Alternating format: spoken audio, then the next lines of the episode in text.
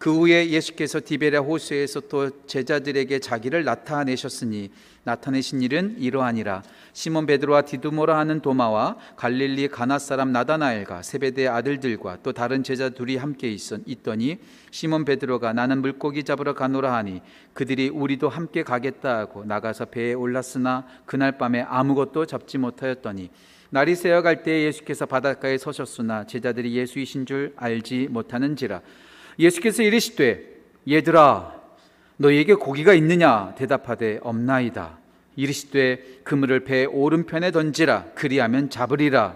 하시니 이에 던졌더니 물고기가 많아 그물을 들 수 없더라. 예수께서 사랑하시는 그 제자가 베드로에게 이르되 주님이시라. 하니 시몬 베드로가 벗고 있다가 주님이라 하는 말을 듣고 겉옷을 들은 후에 바다로 뛰어 내리더라 다른 제자들은 육지에서 거리가 불과 한 50칸쯤 되므로 작은 배를 타고 물고기 든 그물을 끌고 와서 육지에 올라 보니 숯불이 있는데 그 위에 생선이 놓였고 떡도 있더라.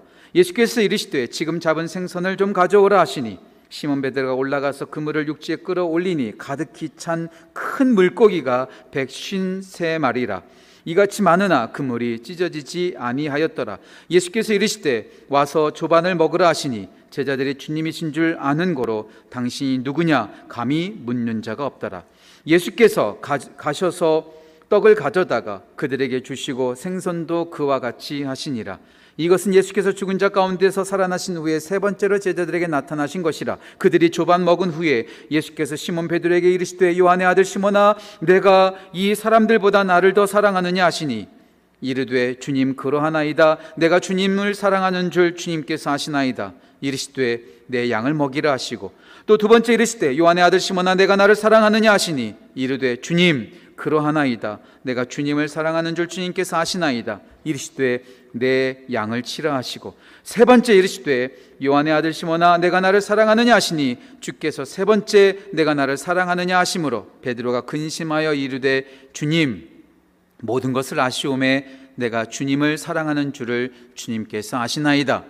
예수께서 이르시되 내 양을 먹이라. 아멘. 하나님의 말씀입니다. 자리에 앉으시겠습니다 있어빌리티라는 말을 들어보신 적 있으신지요? 있어빌리티. 예, 제가 목회 서신에도 한번 소개했던 단어인데요. 2016년에 한국에서 만들어진 신조어입니다.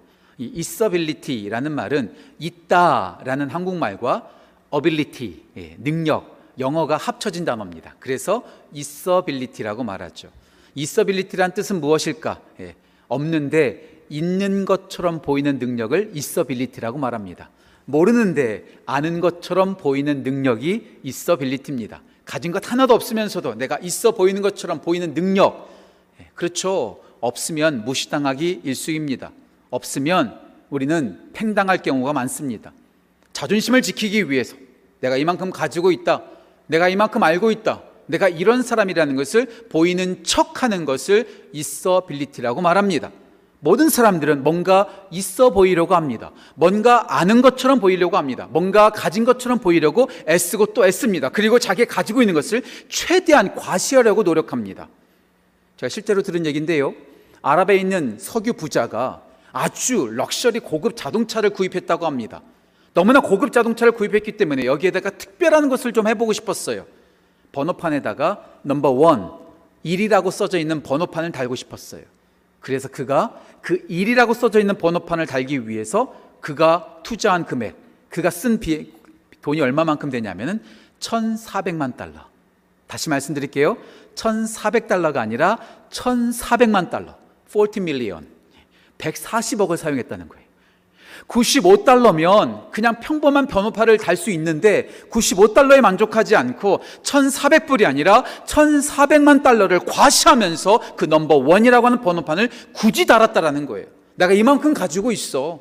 내가 이만큼 대단한 사람이야. 난 특별한 사람이야. 과시하고 싶은 욕구가 모든 사람들에게 있다라는 것이지요. 예, 우리는 뭔가 있어 보이려고 과시하고 또 과시합니다. 가지려고 합니다. 올라가려고 합니다. 그리고 어떻게 해서든지 올라갈 수만 있다면, 어떻게 해서든지 알 수만 있다면, 어떻게 해서든지 가질 수만 있다면, 물불을 가리지 않고 그 모든 것에 투자합니다. 가지려는 방법, 알 수 있는 방법, 올라갈 수 있는 방법만 알 수 있다면 어디든지 찾아가는 것이 인간의 모습이고 인간의 욕구입니다.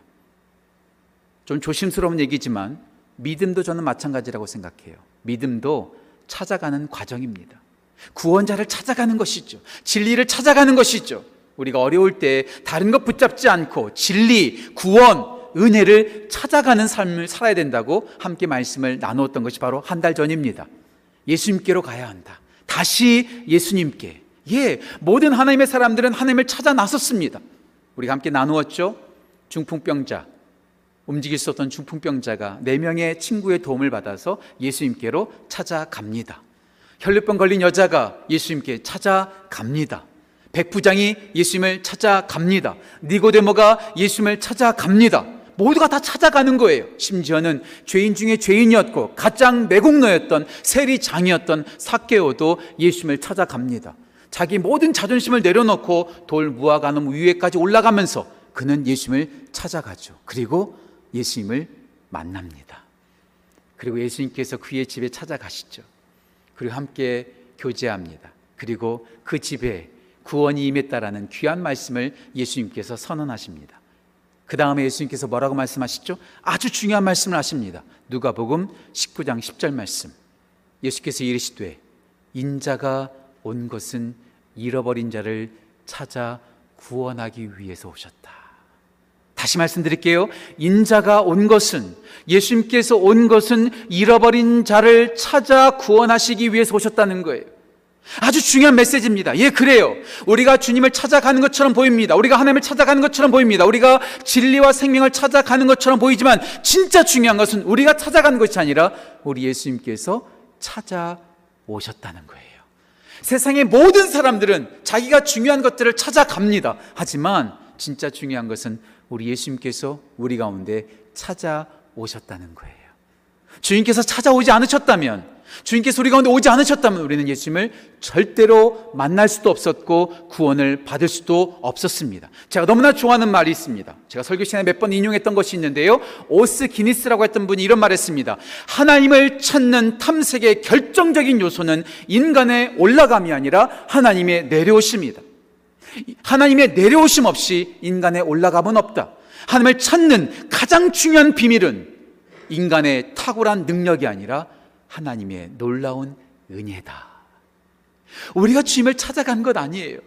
우리가 주님께로 올라간 것 아니에요. 주님께서 내려오셨고 우리 가운데 찾아오셨다는 것이죠. 이것을 우리는 뭐라고 말하죠? 성육신, 인카네이션이라고 말합니다. 요한복음 1장 14절 말씀. 말씀이 육신이 되어 우리 가운데 거하심에 주님께서 우리 가운데 찾아오신 거예요. 우리가 찾아간 것이 아니라 not from us but from God. 우리로부터 시작되는 것이 아니라 하나님께서 우리 가운데 찾아오셨다는 것, 이것이 바로 은혜요. 이것이 바로 성육신입니다.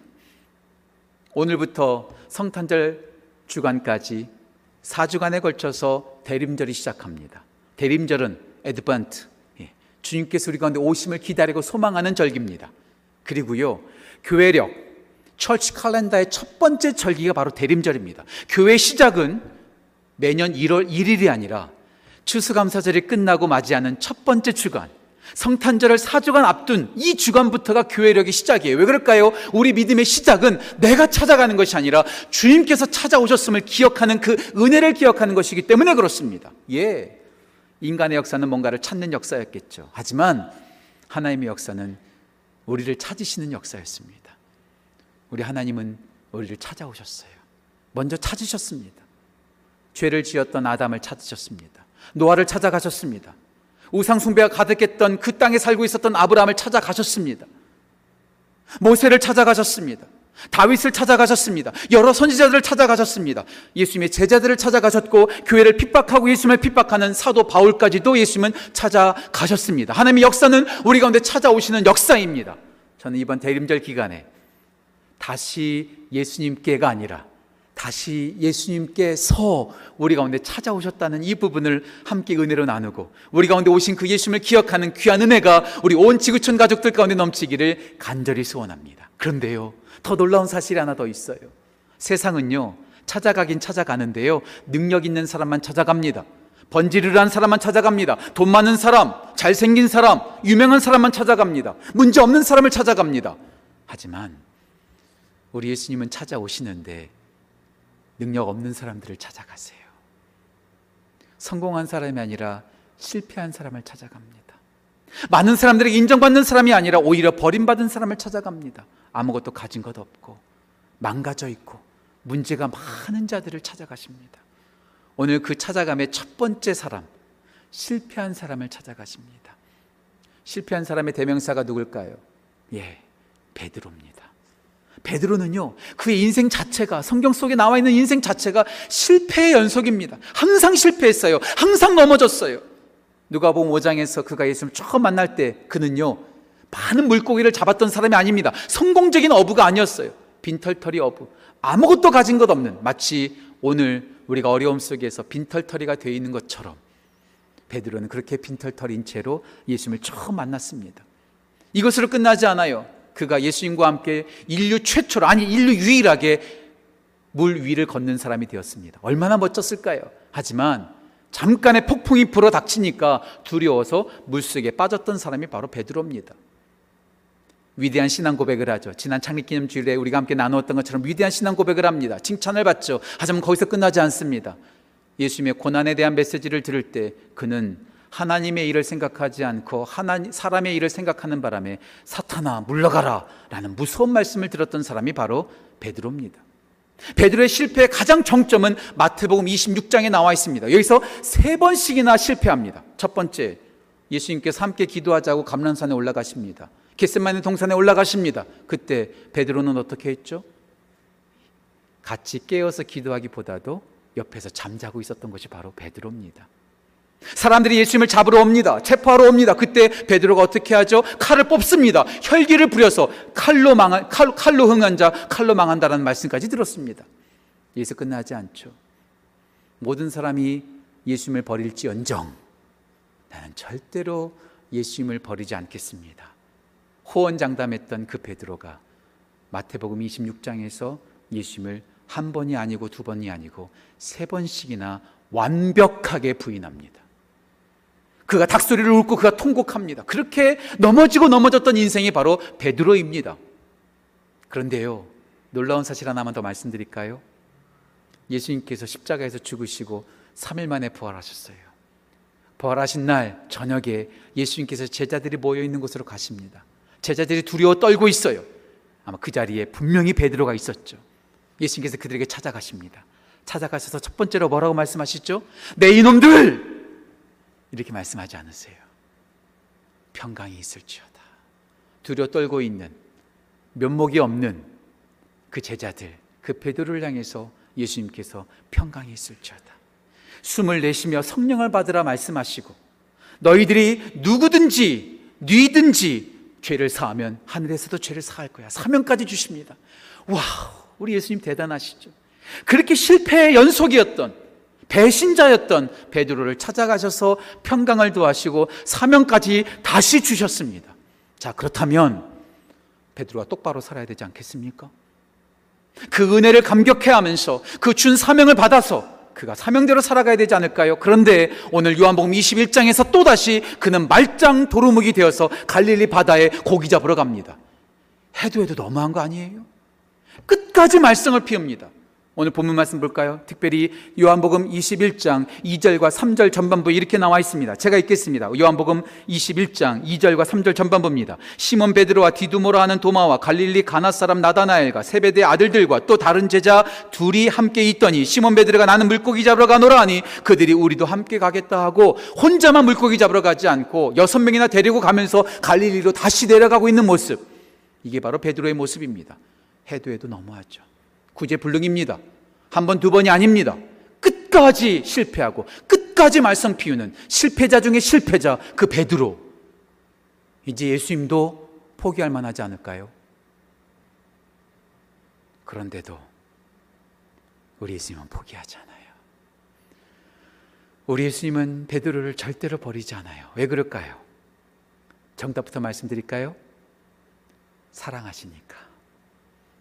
사랑하면 절대로 포기하잖아요. 실패를 많이 하고 말썽 피우고 연약하고 가진 것 없고 아는 것 없고 볼품 없다 할지라도 사랑하면 절대로 포기하지 않습니다. 예. 지금 베드로는 계속해서 실패하고 있어요. 계속해서 실망시키고 있어요. 하지만 예수는 사랑하니까 예수님은 사랑하니까 포기하지 않아요. 사랑하신 그 예수님께서 오늘 실패한 베드로에게 어떻게 하실까요? 오늘 요한복음 21장에서 예수님의 사랑이 베드로에게 어떻게 역사하는지 그 부분을 함께 나누고 우리도 똑같이 은혜 받고 우리도 함께 새로워지는 귀한 시간 되기를 간절히 소원합니다. 첫 번째, 예수님은 사랑으로 찾아가십니다. 예수님은 사랑으로 찾아가시는 거예요. 찾는다는 것. 저는 두 가지의 종류가 있다고 생각합니다. 두 가지의 종류. 죽이려고 찾는 사람이 있습니다. 살리려고 찾는 사람이 있습니다. 문제를 노출시키려고 찾아가는 사람이 있습니다. 문제를 덮어주려고 찾아가는 사람이 있습니다. 잡아 가두려고 찾아가는 사람이 있습니다. 놓아주려고 찾아가는 사람이 있습니다. 죽이는 찾음. 모든 것을 노출시키고 잡아 죽이려고 하는 그런 찾음은요, 불행한 찾음입니다. 이렇게 찾는 사람, 찾기, 찾음을 당하는 사람도 불행하고요, 찾는 사람도 불행합니다. 빅토르 위고의 여러분들 레미제라블이라고 하는 소설 아시나요? 거기서 장발장을 평생 잡아가는 잡으려고 하는 자베르 경감이 등장하죠. 죄인을 잡아갑니다. 절대로 사람은 변화될 수 없다. 잡아서 가두려고 자베르 경감은 평생 장발장을 찾아 나섭니다. 그의 결국은 어떻게 되죠? 인생을 처참하게 마감하고 맙니다. 불행한 의도로 찾아가는 사람들은 불행해질 수밖에 없어요. 하지만 우리 예수님은 우리를 고발하려고, 우리를 죽이려고, 우리를 혼쭐 내려고 화가 나서 우리 가운데 찾아오시는 분이 아니라 우리를 용서하시기 위해서, 우리를 살리시기 위해서, 우리를 새롭게 하시기 위해서 우리 가운데 사랑으로 찾으러 오신다는 거예요.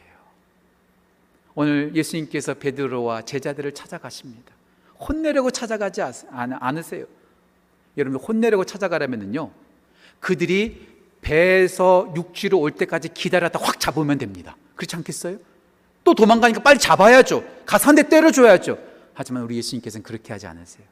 오늘 특별히 요한복음 21장 4절 말씀 보실까 이렇게 나옵니다. 날이 새어갈 때 예수께서 바닷가에 서셨으나 제자들이 예수이신 줄 알지 못하는지라 자기의 모습을 노출하세요. 여러분 형사들이 범인을 잡으려고는요 잠복 근무 잘해야 됩니다. 자신을 노출시키면 안 됩니다. 하지만 예수님은 잡으러 가신 게 아니었어요. 자신을 완벽하게 노출합니다. 바닷가에서 자기의 모습을 완벽하게 보여줍니다. 그리고 오히려 그들을 부르십니다. 저는 5절 말씀이 참 좋아요. 5절 말씀 우리 온라인으로 예배 드리시는 분들, 우리 현장에 계신 분들, 우리 한 목소리 같이 한번 읽어볼까요? 21장 5절 말씀 같이 읽겠습니다. 예수께서 이르시되 얘들아 너희에게 고기가 있느냐 대답하되 없나이다. 전 여기서 이 단어가 참 좋아요. 얘들아, 얘들아. 이 얘들아라는 단어가요 헬라어로 파이디아, 파이디온이라고 말합니다. 이건 뭐냐면요 진짜 얘들아 말하는 거예요. 어른들한테 얘들아라고 부르는 게 여러분들 이상하지 않습니까? 이들 마가복음 1장을 보면은요, 베드로는요, 분명히 결혼한 사람이었습니다. 장모가 있었거든요. 다 큰 어른, 어른한테 얘들아, 이렇게 부르는 게 이상해요. 근데 예수님께서 그렇게 부르고 계세요. 얘들아, 파이디아, 파이디온, 이 단어는요, 마태복음 2장에서 제일 많이 나옵니다. 마태복음 2장에 어떤 사건이 있죠? 예수님께서 베들레헴에 태어났고, 동방으로부터 온 박사들, 마법사들이 그 예수님을 찾아가는 스토리가 나옵니다. 아기 예수. 이때 파이디온이라는 단어가 등장합니다. 여기서 끝나지 않아요. 이 파이디온, 파이디아라는 단어가 가장 많이 나오는 복음서 가운데 또 하나가 뭐냐면 마가복음입니다. 잘 들어보세요. 마가복음 5장, 7장, 9장에 등장합니다. 그런데 이 파이디온이라는 단어가 어떨 때 쓰이는가? 부모가 자기 자녀와의 관계를 말할 때 그 아이를 파이디온이라고 말합니다. 말씀드려볼까요? 더 자세하게 말씀드려볼까요? 회당장 야이로가 자기 딸을 말할 때 파이디온이라고 나옵니다. 스로보게, 수로보니게 여인이 귀신 들린 미친 자기 딸을 바라볼 때 그 딸을 파이디온이라고 말합니다. 마가복음 9장에서 귀신 들린 아들을 가진 아버지가 자기 아들을 말할 때 파이디온이라고 말합니다. 무슨 말이에요? 내 아들, 내 딸. 우리 어르신들이 이렇게 표현하죠. 내 새끼들. 내 똥강아지들. 지금 예수님께서 다 큰 어른인 그 어부들, 그 제자들에게 너희들 이렇게 말하지 않고 이 왼수 같은 놈들아, 이 화상아, 이 골칫덩어리들아 이렇게 말하지 않고 얘들아, 우리 캐티 전사님께서 어린아이들한테 복음 전할 때, 말씀 전할 때 어떻게 전하세요? 어떻게 부르세요, 아이들을요? boys and girls 이렇게 말하잖아요. 예, 지금 내 새끼들아, 내 아들아, 내 어린이들아, 이렇게 지금 예수님께서 사랑의 언어로 부르세요. 그러면서 내 이놈들 빨리 이쪽으로 와 이렇게 말하지 않으세요.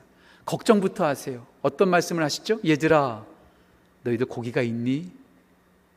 지금 예수님은 그들의 걱정을 하고 있는 거예요. 밤새도록 수고했는데 고기가 있느냐? 제자들이 말하죠. 없습니다. 예수님께서 첫 번째로 또 뭐라고 말씀하시죠? 배 오른편에 그물을 던져라. 문제부터 먼저 해결해 주시는 거예요. 예수님은 다시 말씀드릴게요. 제자들과 베드로를 잡으러 오신 게 아니에요. 혼내러 오신 게 아니에요. 그들을 사랑으로 내 새끼들이라고 부르시고 그들의 문제부터 해결해 주세요. 그들이 예수님인 줄을 알게 되었습니다. 예수님께서 사랑하시는 제자 요한이 베드로에게 말하죠. 주님이시다. 그랬더니요. 이 베드로 참 뻔뻔해요. 바로 바다로 뛰어드는 거예요. 예수께로 가는 거예요. 예. 사랑으로 오셨다는 것을 아니까 그는 도망치지 않습니다. 예수님께로 갔죠. 드디어 예수님과 제자들이 만납니다. 드디어 실패 덩어리였던 베드로와 예수님이 만납니다. 예수님께서 그들을 만나 주시죠. 예. 예수님은 우리를 사랑하시기 때문에 찾아오십니다. 예수님께서 이 땅에 오신 이유 뭘까요?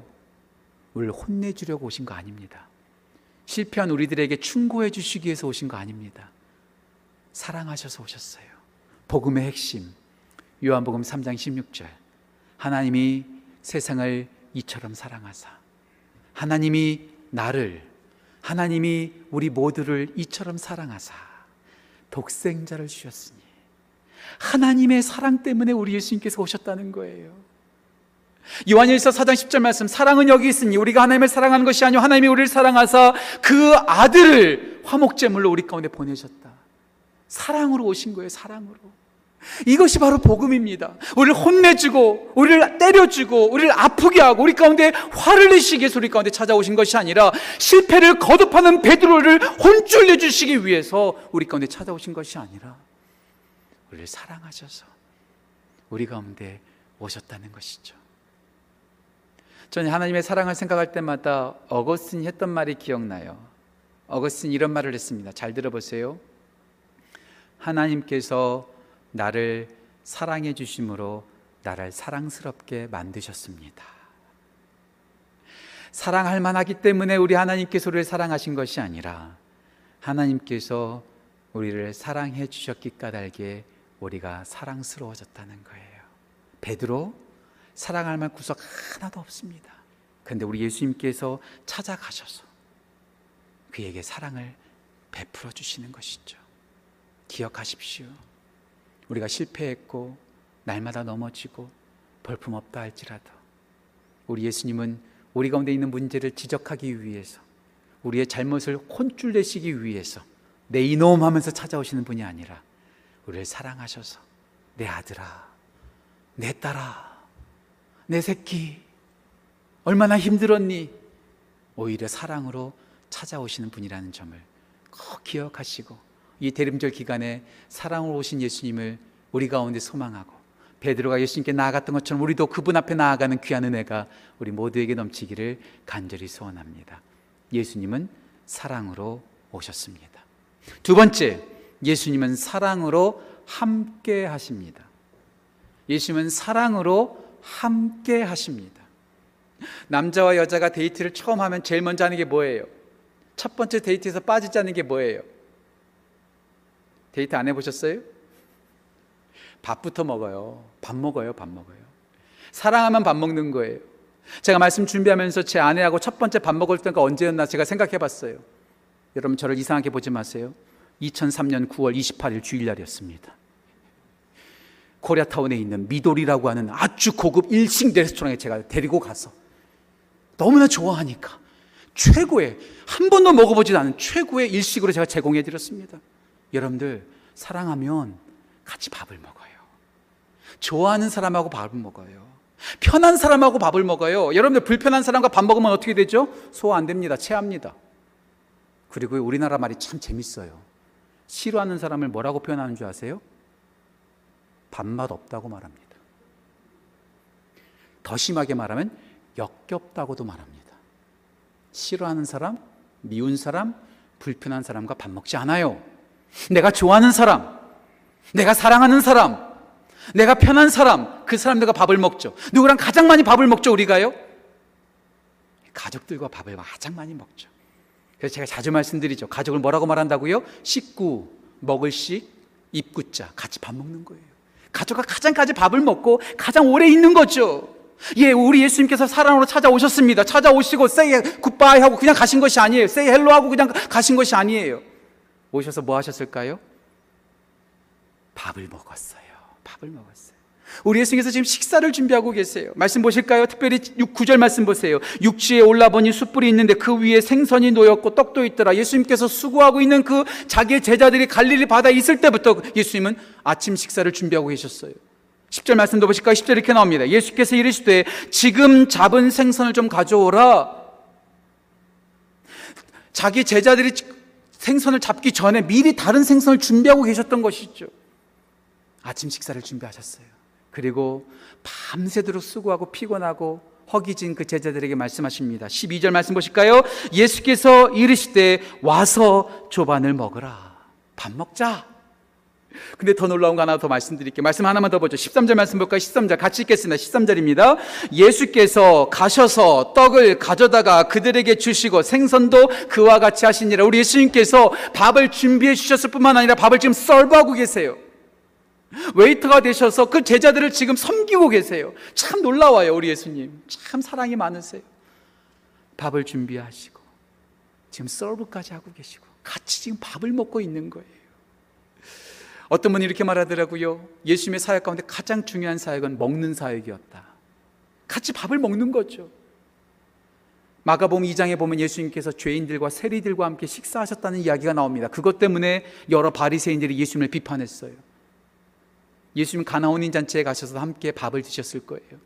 예수님께서 마지막 만찬 하실 때에도 제자들과 함께 밥을 먹었어요. 그리고 오늘 갈릴리 이 바다에서도 예수님 같이 밥을 먹고 있어요. 같이 밥을 먹는다는 것은 내가 너와 함께하고 있어. 내가 너를 정말 사랑해. 내가 너와 가까이 친근하게 교제하고 싶다는 사인입니다. 그래서 어떤 신학학자는 이렇게 말하죠. 신약 성경을 세 가지의 문장으로 요약할 수 있다. 세 가지의 문장. 잘 들어보세요. 신약 성경을 세 가지의 문장으로 요약할 수 있다. 첫 번째, I love you. 내가 너를 사랑한다. 두 번째 문장, I forgive you. 내가 너를 용서한다. I forgive you. 마지막 세 번째 문장 잘 들어보세요. Let's eat. 같이 밥 먹자. 같이 밥 먹자. 우리 예수님 우리와 함께 식사하면서 우리와 같이 교제를 나누시고 친근한 교제를 나누시는 거죠. 그래서 요한계시록 3장 20절 마지막 말씀 이렇게 나와 있습니다. 볼지어다 내가 문 밖에 서서 두드리노니 누구든지 내 음성을 듣고 문을 열면 내가 그에게로 들어가 그로 더불어 먹고 그는 나로 더불어 먹으리라. 함께 먹는 곳 하나님의 나라는 먹는 곳이에요. 교제하는 곳이에요. 어떻게 우리가 감히 하나님과 겸상할 수 있겠습니까? 어떻게 요나난의 아들 그 불구자였던 그 무비보셋이 어떻게 왕인 다윗과 함께 겸상할 수 있겠습니까? 은혜로 인해서 겸상하는 것이죠. 우리 하나님은요, 우리 예수님은요, 한 번 만나고 휙 떠나시는 분이 아니라 우리와 함께 같이 밥도 먹고 함께 하시는 분이십니다. 말씀 하나만 더 볼게요. 성육신의 가장 중요한 말씀. 요한복음 1장 14절 말씀. 말씀이 육신이 되어 우리 가운데 어떻게 해요? 거하심에.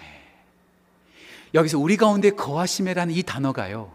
스케누라는 단어가 쓰였습니다. 스케누. 이 단어는요. 요한복음에서 딱 한 번 쓰였습니다. 이 요한복음 1장 14절에서. 이것은요. 함께 집을 짓고 함께 텐트를 짓고 함께 장막을 짓고 거기 함께 살다는 뜻입니다.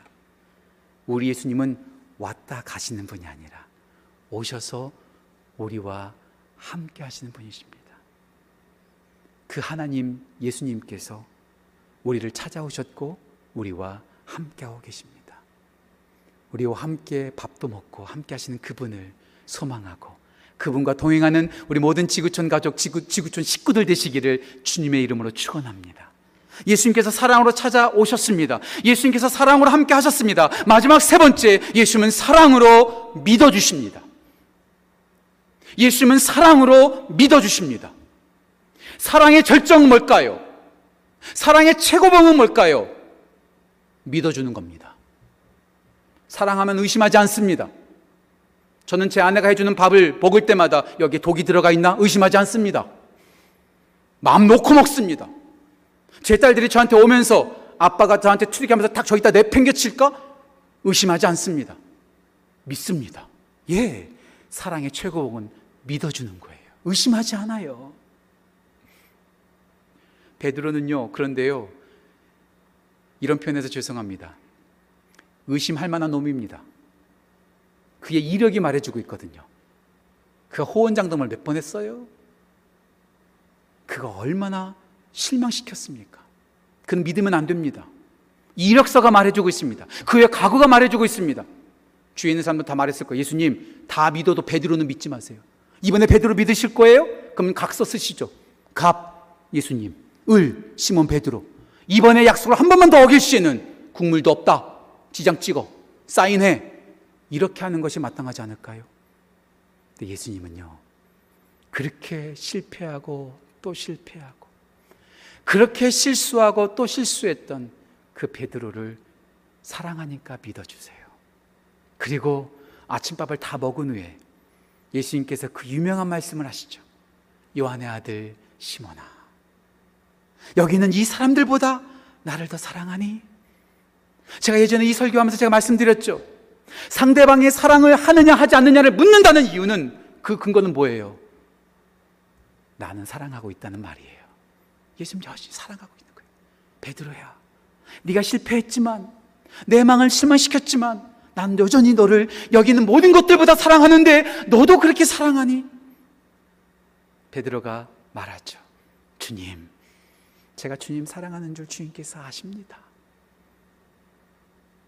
예수님께서 뭐라 말씀하시죠? 내 어린 양을 먹이라. 와, 우리 예수님 대단하세요. 어린 양, 베드로의 양이 아니에요. 우리 예수님의 양이에요. 예수님의 영혼들이에요. 예수님께서 이 영혼들을 구원하시기 위해서 십자가에 달려 죽으시기까지 사랑하셨던 가장 천하보다도 소중한 그 영혼들을 지금 누구에게 맡기고 있어요? 계속해서 실패했던, 계속해서 실수했던, 계속해서 도망다녔던 베드로에게 맡기고 계세요. 왜요? 사랑하니까 믿어주는 거예요. 사람은요, 절대 지식으로 변하지 않습니다. 사람은요, 절대로 돈으로 바뀌지 않습니다. 돈을 주면 바뀌는 것처럼 보이죠. 하지만 절대 바뀌지 않습니다. 지식이 들어온다고 해서 절대 바뀌지 않습니다. 어떨 때 변할까요? 사랑하면 변화합니다. 아니요. 사랑을 받으면 변화되어집니다. 자기만을 위해서 살았던 베드로, 고기를 잡으러 나아갔던 그 베드로, 그 베드로에게 예수님께서 새로운 사명을 주시는 거예요. 누가복음 5장에서 주셨던 메시지. 네가 지금까지는 고기 낚는 어부였지만 이제 사람을 취하리라. 예수님께서 말씀하시죠. 완전히 삶을 변화시키는 거예요. 시리아의 에프렘이라고 하는 에프렘이라고 하는 신학자가 있습니다. 다시 말씀드릴게요. 시리아에 살았던 에프렘이라고 하는 3세기에 살았던 신학자가 이 예수님의 그 사명을 아주 멋들어지게 아주 깊이 있게 해석했습니다. 잘 들어보세요. 이렇게 말했습니다. 이전까지 베드로는 살아있는 물고기를 잡아서 죽이는 삶을 살았다. 그쵸? 살아있는 물고기를 잡아서 죽이는 어부의 삶을 살았습니다. 그리고 오늘 갈릴리에 온 것도 살아있는 물고기를 잡아서 죽이기 위해서 오셨, 왔습니다. 하지만 예수님께서 이제 어때 뭐라고 말씀하시는 거예요? 죽어 있는 사람들을, 죽어 있는 영혼들을 살리는 사명. 완전히 바뀐 거죠. 살아있는 것을 잡아서 죽이는 어부가 아니라 죽어 있는, 죽어가는 하나님의 어린 양들을 먹이고 치고 살리는 사명으로 완전히 변화시켜 주시는 것이죠. 사랑으로 찾아오신 예수님, 사랑으로 함께 하신 하나님께서 사랑으로 믿어주시기에 이제 우리가 세상 사람들이 살아가는 방식대로 살아가지 않고 하나님의 사명을 따라 변화된 삶을 비로소 살게 되는 겁니다. 이 사랑이 이 예수님의 찾아오심이 이제 더 이상 베드로를 실패하지 않게 합니다. 완전히 변화된 것이죠. 예수님께서 이렇게 우리 가운데 찾아오셨습니다. 저는 오늘 설교를 시작하면서 여러분들에게 이서빌리티라고 하는 신조어를 소개해 드렸어요. 이서빌리티. 없는데 있는 것처럼 보이는 능력. 모르는데 알고 있는 것처럼 보이는 능력. 이서빌리티입니다. 왜 이서빌리티가 우리 가운데 필요할까요? 진짜 없으니까. 진짜 아는 게 없으니까. 진짜 담력이 없으니까. 있는 것처럼 알고 있는 것처럼 치장하고 포장해야 되는 것이 우리들의 모습입니다. 그런데요.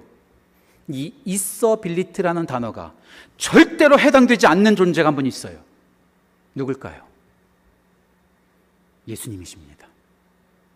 예수님은요, 있어빌리티가 필요 없어요. 왜요? 있으시니까.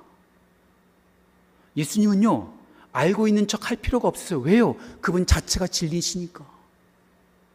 예수님은요, 겁내, 안 그런 척, 무섭지 않은 척 할 필요가 없어요. 왜요? 예수님은 하늘과 땅에 있는 모든 권세를 가지고 계신 분이시니까.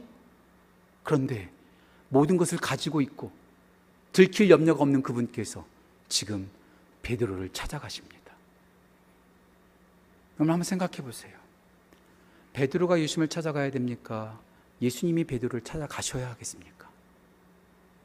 소위 연애할 때, 소위 관계 속에서 밀당이라고 하죠. 누가 먼저 찾아가고 누가 먼저 연락하고 누가 먼저 문자 보내느냐가 진짜 중요해요. 왜요? 거기서 독점과 우선권을 갖게 되기 때문에 그렇거든요. 내가 먼저 연락하면은요, 거기서는요, 채통이 떨어지는 거예요. 내가 당신보다 밑에 있습니다라는 인정하는 것과 똑같은 거예요. 그러니까요, 남녀 간에서도 서로 먼저 연락하지 않으려고 해요. 부부 관계에서도 서로 먼저 미안하다고 말하지 않으려고 해요. 모든 관계 속에서 내가 잘못했습니다. 먼저 말하지 않으려고 해요. 왜요? 먼저 연락하는 그 순간 자존심이 땅에 떨어지고 내가 당신 밑에 있습니다를 인정하는 것이 되기 때문에. 그런데 모든 것을 가지신 예수님께서 이서빌리티가 필요 없으신 그 예수님께서 지금 베드로를 먼저 찾아가고 계세요. 우리를 사랑하시니까. 전 말씀을 준비하면서 이 베드로를 다시 한번 묵상해 보게 되었습니다. 베드로 정말 한신스럽죠, 여러분들. 실패만 했던 베드로. 그런데요, 말씀을 준비하면서 베드로를 묵상하면 묵상할수록 그 베드로가 바로 저의 모습이더라고요. 베드로가 예수님을 처음 만났을 때 아무것도 가지고 있지 않았습니다. 빈털털이었습니다. 오늘 갈릴리 바다에서 예수를 만났을 때에도 물고기 한 마리 잡지 못했던 빈털털이었습니다. 그게 저와 우리들의 모습 아닙니까? 코로나 바이러스 때문에 아무것도 가진 것 없고 내일을 살아가기에 막막한 삶 가운데 있는 것이 바로 우리들의 모습 아닐까요?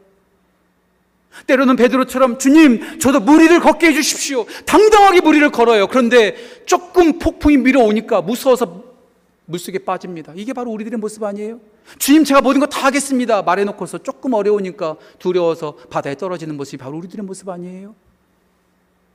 예수님께 위대한 신앙 고백하고 하나님의 일 생각하지 않고 사람의 일을 생각하는 모습이 바로 우리들의 모습 아니던가요?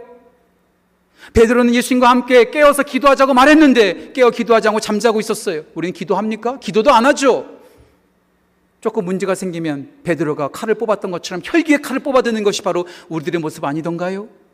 내가 절대로 예수님 버리지 않겠습니다. 저 집사처럼, 저 성도처럼 전 예수님을 절대로 버리지 않겠습니다. 절대로 교회 떠나지 않겠습니다. 호언장담하고 하나님께 눈물 뿌려 기도했던 것이 엊그제 같은데 조금만 어렵고 조금만 불이익이 있으면 세상 속에 살아가면서 예수님을 안 믿는 척 하면서 타협하는 모습이 바로 우리들의 모습 아니던가요? 베드로는 멀리 있지 않습니다. 바로 우리가 베드로죠. 내가 베드로죠.